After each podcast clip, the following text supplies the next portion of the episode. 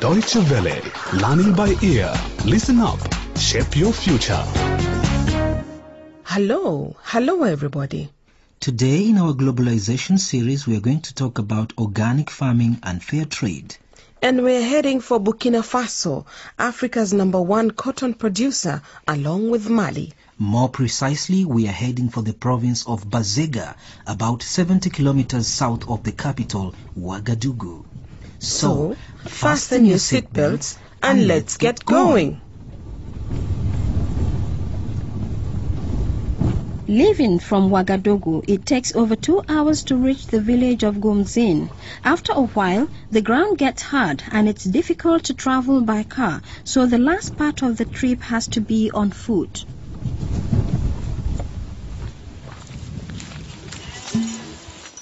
All around us, the fields are dry, the harvest is over.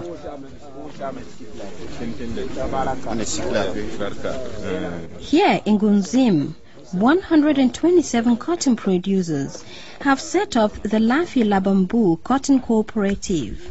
They've opted for organic farming, which means they've rejected chemical fertilizers in favor of more natural methods.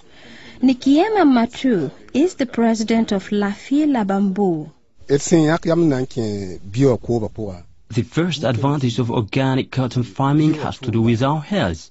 When we used to spray the fields with insecticides and pesticides, we might spend three days in bed because of the gases. We suffered a lot. In Gunzim province, 57% of organic farmers are women, and Susan Zongrana is one of them. She welcomes organic farming, which not only guarantees product quality, but has also contributed to female emancipation. Women cultivate their own fields so they don't have to depend on their husbands. If the husband sells his cotton and thinks about his wife, that's great. But if he refuses to give his wife some money, it's not a problem. Since the wife has her own field, she can live off her own work. She doesn't have to depend on her husband anymore and can make her own spending decisions. So, in Gunzim, women have been the engines, the driving force behind organic farming. Women engines? That's funny. Can't you just be quiet? Susan is explaining why women are so important. Men, We abandoned conventional cotton because the work was too hard for women. We women can't use chemicals for treating the cotton. One man just said that his wife brought him to organic farming. In a lot of cases, it's the women who start off with the organic farming and the husbands follow. Organic cotton costs more than conventional cotton. So even if their yields are lower, the producers have a guaranteed income. Nikiema Mato explains. If you produce one ton of conventional cotton and four or five hundred kilograms of organic cotton, you still make more with the organic cotton. With organic farming, you get what you sow and you don't have to give anything to the chemical companies.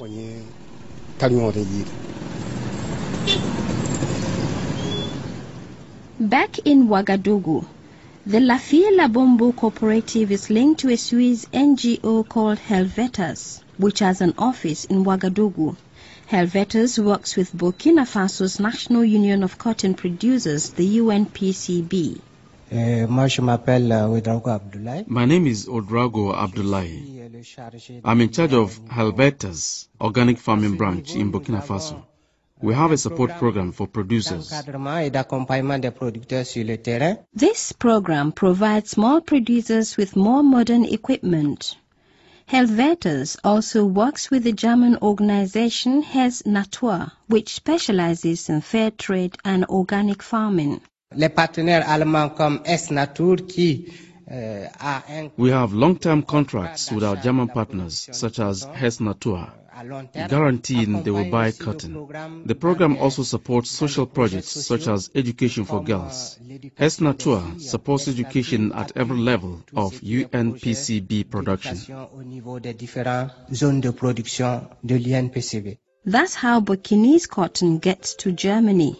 Once it's been made into clothes, Europeans who have probably never seen a cotton plant in their life wear Burkinese cotton.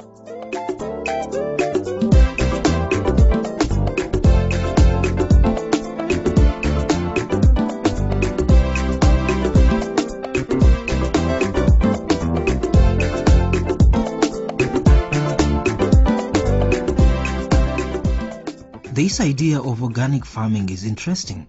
It means farmers have a guaranteed income while producing quality products. But in the report, we heard about cotton and fair trade. Basically, it's a form of alternative trade, isn't it? Yes, it's an alternative to trade in the classic sense. The aim is to enable producers in poor countries to earn more money from selling their produce. How does fair trade work exactly? Farmers in developing countries first have to set up democratic and independent cooperatives. In the report, we heard about the Lafi La Bamboo cooperative. Then, the producers have to come up with a common goal. That means they have to find a way that the whole community will benefit from the money they make from selling their produce. Not so easy. They can get help from NGOs or organizations such as Helvetas that we just heard about. Once they've been set up, the cooperatives are inspected. By who? By FLO, Fair Trade Labeling Organizations International, which makes sure the norms are respected. Such as product quality, cultivation methods, and the wages producers get? Yes, and then FLO can decide to give the cooperative the Fair Trade label. So, to get the certificate, farmers have to avoid the use of pesticides or chemical fertilizers? Careful now. Fair trade doesn't necessarily mean organic. Fair trade is mainly driven by social interests. Does that mean small-scale producers are given guarantees? Yes, the prices are fixed in advance, so the producers don't depend on the world market. Fair trade also cuts out the middlemen, and the fewer stages there are from the production to sale, the more money there is left for the farmer. That makes sense. But tell me, you just said sale. Where can I actually buy fair trade products? How can they be recognized? First, you have to remember that fair trade products are still a niche product.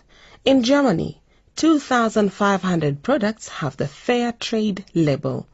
But to answer your question, they can be bought in specialized shops, which are often called world shops. And more and more you can get them in supermarkets.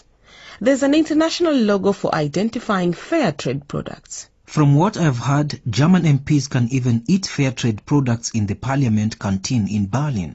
Generally speaking, though, fair trade products are more expensive than the same products produced with conventional methods, up to about 15% more.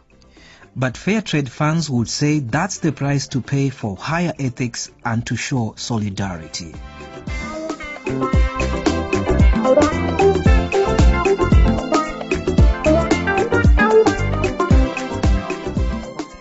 That's all for today from us at Learning by Ear. Thank you for listening to this program about globalization, organic farming, and fair trade. A Deutsche Welle program produced by Yaya Bodani and Sandrine Blanchard. To find out more or listen to the program again, go to our website at www.dw-world.de slash lbe. Goodbye for now and don't forget to tune in next time.